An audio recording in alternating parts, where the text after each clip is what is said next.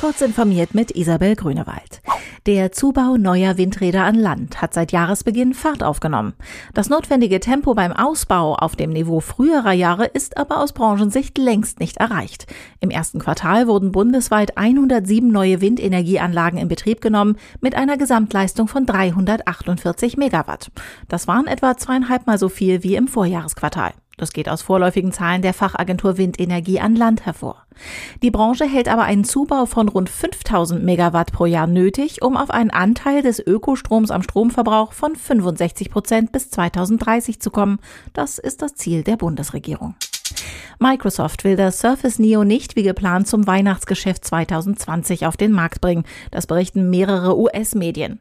Aufgrund von Lieferengpässen durch die Coronavirus-Pandemie werde das Notebook mit zwei Bildschirmen nicht rechtzeitig fertig.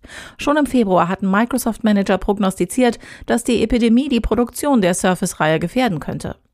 Der Release des Surface Duo, Microsofts Android-Gerät mit Dual Screen, soll hingegen laut aktuellem Stand nicht verschoben werden. Google blockiert die Software des Videokonferenzdienstes Zoom auf den Computern seiner Mitarbeiter, nachdem diverse Sicherheitslücken und Datenschutzprobleme bekannt wurden. Das Desktop-Programm genüge nicht Googles Sicherheitsanforderungen, sagte ein Sprecher gegenüber BuzzFeed. Wegen der anhaltenden Kritik hat Zoom inzwischen den ehemaligen IT-Sicherheitschef von Facebook, Alex Stamos, an Bord geholt. Er soll in beratender Tätigkeit die Sicherheitsprobleme bei Zoom in den Griff bekommen. Unterstützung erhält Stamos von einem neu gegründeten Expertengremium. In diesem Jahr könnten die Umsätze mit Elektroautos weltweit um 43 Prozent zurückgehen. Die Marktforscher der Unternehmensberatung Wood Mackenzie gehen von düsteren Aussichten angesichts der Corona-Pandemie aus. In der sich abzeichnenden Rezession könnten die Verbraucher einer neuen Antriebstechnik skeptischer gegenüberstehen.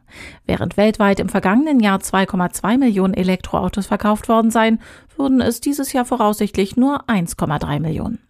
Diese und weitere aktuelle Nachrichten finden Sie ausführlich auf heise.de.